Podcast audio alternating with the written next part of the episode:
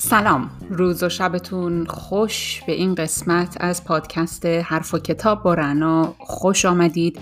ما اینجا هر بار 20 دقیقه. نه بیشتر شاید کمتر با هم به فارسی و انگلیسی کتاب می‌خونیم و گاهی با هم حرف می‌زنیم.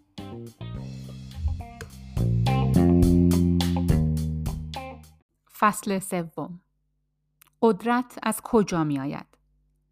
به طور قطع دستیابی به آزادی از راه صلح کار ساده ای نیست و رسیدن به این هدف نیاز به مهارت بالای استراتژیک، تشکیلات و برنامه ریزی داره. علاوه بر همه اینها رسیدن به آزادی نیازمند قدرت هم هست. دموکرات ها بدون به کارگیری مؤثر قدرتشون نمی‌تونن به پایین کشیدن دیکتاتوری و تأسیس آزادی سیاسی امیدوار باشن. ولی دستیابی به این امر چگونه امکان پذیره؟ دموکرات های مخالف توان تجهیز چه نوع قدرتی رو دارند که برای نابودی دیکتاتورها با وجود تمامی شبکه های نظامی و پلیسیش کافی باشه. پاسخ این سوال در درک مفهوم غالبا نادیده گرفته شده قدرت سیاسی نهفته است. درک این دیدگاه کار سختی نیست. بعضی حقایق اساسی بسیار سادن. افسانه ارباب میمون ها یه مثال چینی و متعلق به قرن چهاردهم از لیوجی به خوبی مفهوم مورد قفلت واقع شده قدرت سیاسی رو نشون میده. در استان ملوک و توایفی چو پیرمردی از طریق میمونهایی که به خدمت گرفته بود زندگی می‌کرد. مردم چو به او جوکونگ یعنی ارباب میمون می‌گفتند. پیرمرد هر روز صبح میمونها رو در حیات به صف می‌کرد و به پیرترین اونها دستور می‌داد تا بقیه میمونها رو برای جمعآوری میوه از بوته ها و درختها به سمت کوه ها راهنمایی کنه. قانون این بود که هر میمونی باید یک دهم میوه های جمع شدهش رو به پیرمرد می‌داد. کسایی که از این کار سرپیچی می‌کردند بیرحمان شلاق میخوردند. همه میمون ها از این زندگی در رنج بودند ولی هیچ کدومشون جرأت شکایت نداشت. یه روز میمون کوچکی از بقیه میمون ها پرسید آیا پی این آیا پیرمرد این درختها و بوته های میبر و کاشته؟ دیگران پاسخ دادن نه اونها در طبیعت رشد کردند. میمون کوچیک دوباره پرسید آیا ما بدون اجازه پیرمرد نمی‌تونیم میوه بچینیم؟ دیگران گفتند بله که می‌تونیم. میمون کوچیک گفت پس چرا باید به پیرمرد وابسته باشیم؟ چرا باید بهش خدمت کنیم؟ حتی قبل از اینکه میمون کوچیک حرفش رو تموم کنه همه میمون ها ناگهان به آگاهی رسیدن. اونها بیدار شده بودن. در همون شب پس از به خواب رفتن پیرمرد ها تورها و حسارهای اطراف حیات رو پاره کردند موانع رو برداشتند و خودشون رو آزاد کردند اونها همچنین میوه هایی که پیرمرد در انبار ذخیره کرده بود رو با خودشون به جنگل بردند و دیگه هیچ وقت برنگشتند. سرانجام پیرمرد از گرسنگی جان داد. یولیزی میگه در جهان بعضی از افراد با حیله و نه با قوانین عادلانه بر مردمشون حکومت می‌کنند. آیا این افراد همچون ارباب میمون نیستند؟ این افراد از نادانی خود آگاه نیستند به محض اینکه مردم آنها به آگاهی برسند حیله های این افراد هم دیگه کارگر نخواهد بود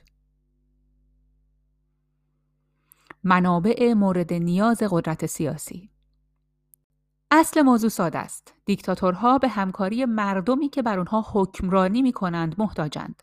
همکاری که بدون اون نمی‌تونن منابع قدرت سیاسیشون رو تأمین کنند و به اون بقا بدن.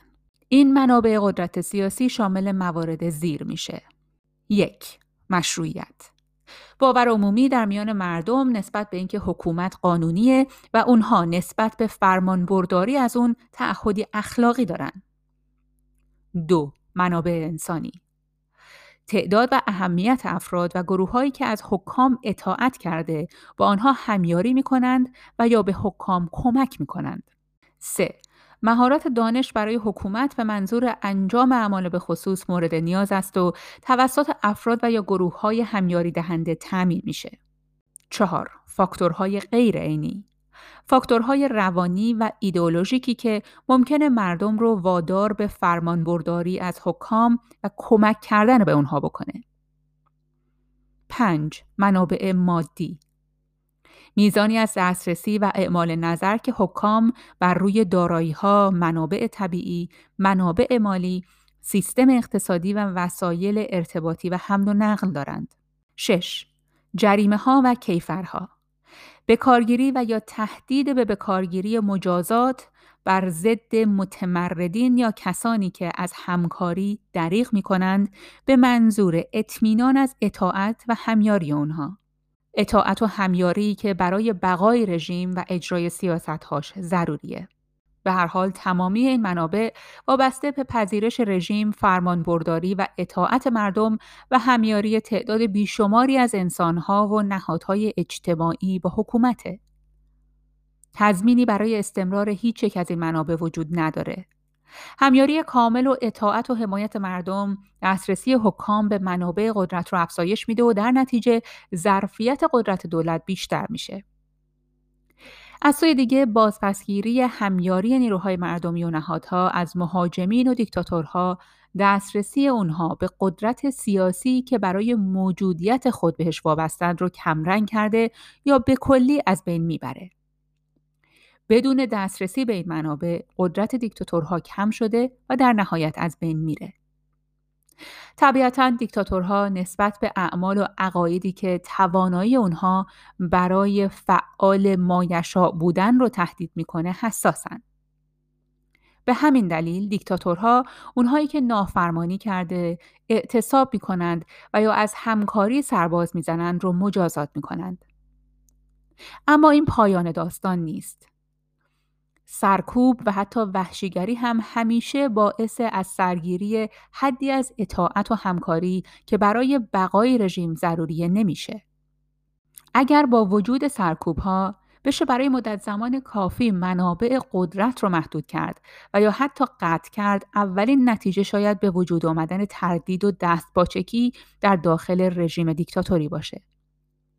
این قضیه با ضعیف شدن آشکار قدرت دیکتاتوری ادامه پیدا می‌کنه. در طول زمان دریغ کردن منابع قدرت از دیکتاتور باعث ایجاد فلج و ناتوانی رژیم شده و در موارد حادتر موجب فروپاشی رژیم میشه. قدرت دیکتاتور دیر یا زود از قحطی سیاسی میمیره. خلاف تصور عامه حتی انحصار طلبترین دیکتاتورها هم به مردم و جوامعی که بر آنها حکم میرانند وابسته هستند. همونطور که دانشمند سیاسی کارل دبلیو داچ در سال 1953 بیان کرده قدرت تمامیت خواه تنها تا زمانی نیرومند است که زیاد از آن استفاده نشود. اگر قرار باشد قدرت تمامیت خواه به صورت دائمی بر علیه مردم تحت سلطنش اعمال شود، بعید است مدتی طولانی قدرتمند باقی بماند. از آنجایی که حکومت‌های تمامیت خواه نسبت به انواع دیگر دولت‌ها نیاز بیشتری به استفاده از زور در روابط خود با مردم دارند لذا نیازمند پایگاه مردمی تر و حمایت گسترده تری هم هستند. علاوه بر این آنها باید بتوانند در مواقع نیاز بر روی حمایت فعال بخشهای بزرگی از جامعه حساب کنند. جان آستین نظریه پرداز رسمی قرن 19 انگلیس وضعیت دیکتاتوری که با بیمهری مردمش مواجهه رو تشریح می‌کنه. آستین استدلال می‌کنه که اگه اکثریت مردم تصمیم به سرنگون کردن حکومت بگیرند و در این راه حتی حاضر به تحمل سرکوب هم باشند تلاش حکومت و افرادی که از اون دفاع می‌کنند حتی در صورت دریافت کمک های خارجی هم حاصلی نخواهد داشت. آستین نتیجه گیری می‌کنه که مردم مبارز رو نمی‌توان با زور در وضعیت اطاعت و انقیاد دائمی نگه داشت. نیکولو ماکیاولی هم بسیار پیش از اینها استدلال کرده بود که شاهزاده ای که توده مردم را به عنوان دشمن در برابر خود دارد نخواهد توانست از خود محافظت کند و هر چقدر ظلم بیشتری بنماید رژیمش ضعیفتر خواهد شد.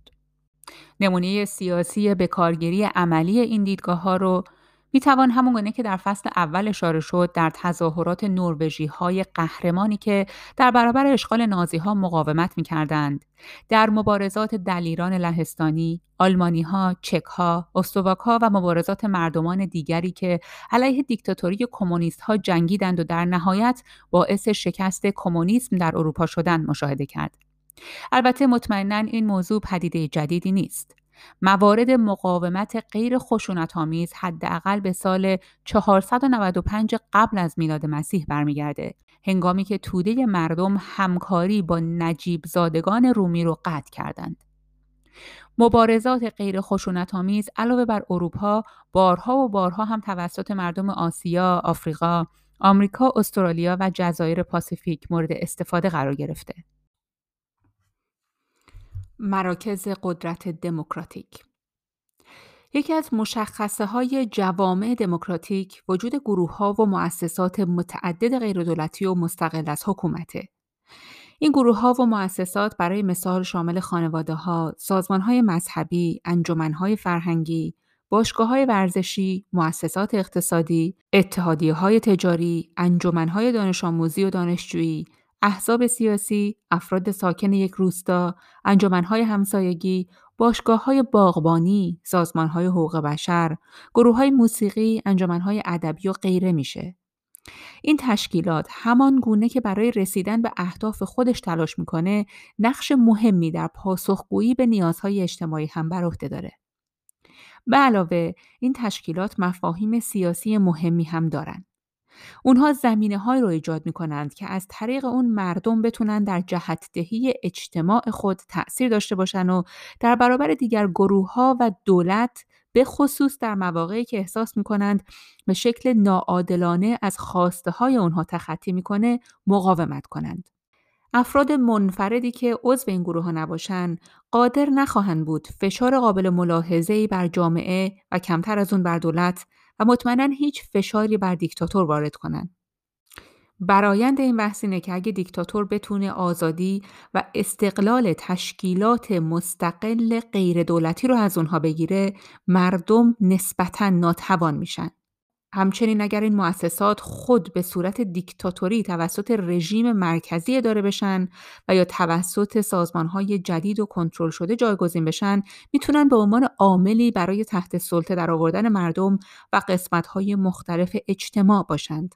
به هر حال اگه بشه آزادی و استقلال این مؤسسات مستقل مدنی رو به دست آورد وجود این مؤسسات برای مبارزه طلبی سیاسی عنصر بسیار مهمی میشه.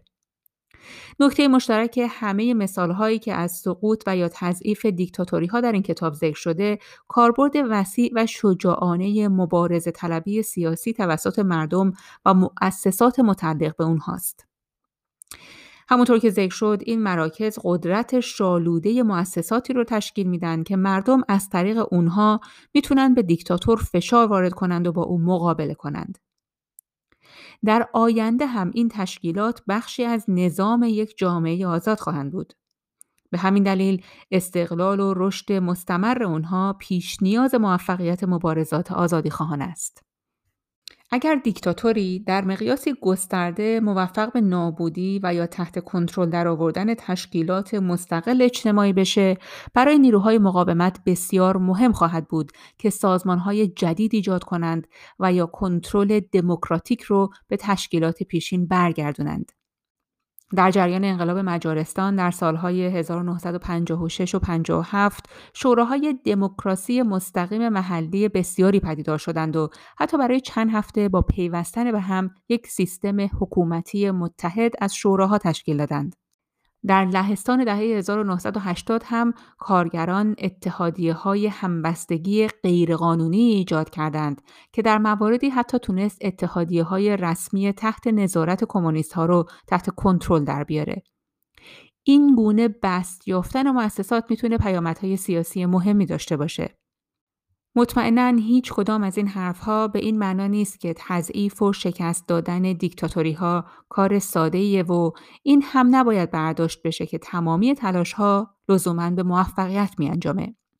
مطمئنا معنای این حرفایی نیست که مبارزه طلبی صدمه نخواهد داشت چرا که اونهایی که هنوز در خدمت دیکتاتورها هستند احتمالاً برای مجبور کردن مردم به همکاری و اطاعت به هر تلاشی دست خواهند زد دیدگاه بالا درباره قدرت به این معناست که تجزیه عمدی و از هم فرو پاشاندن هر دیکتاتوری ممکنه دیکتاتوری ها به طور خاص دارای مشخصات به خصوصی هستند که اونها را در برابر مبارزه طلبی های سیاسی ماهرانه شدیداً آسیب پذیر می‌کنه. اجازه بدید با جزئیات بیشتر این خصوصیات رو مطالعه کنیم. دوستان رسیدیم به پایان فصل سه شما رو به زودی در بخش بعدی این کتاب خواهم دید.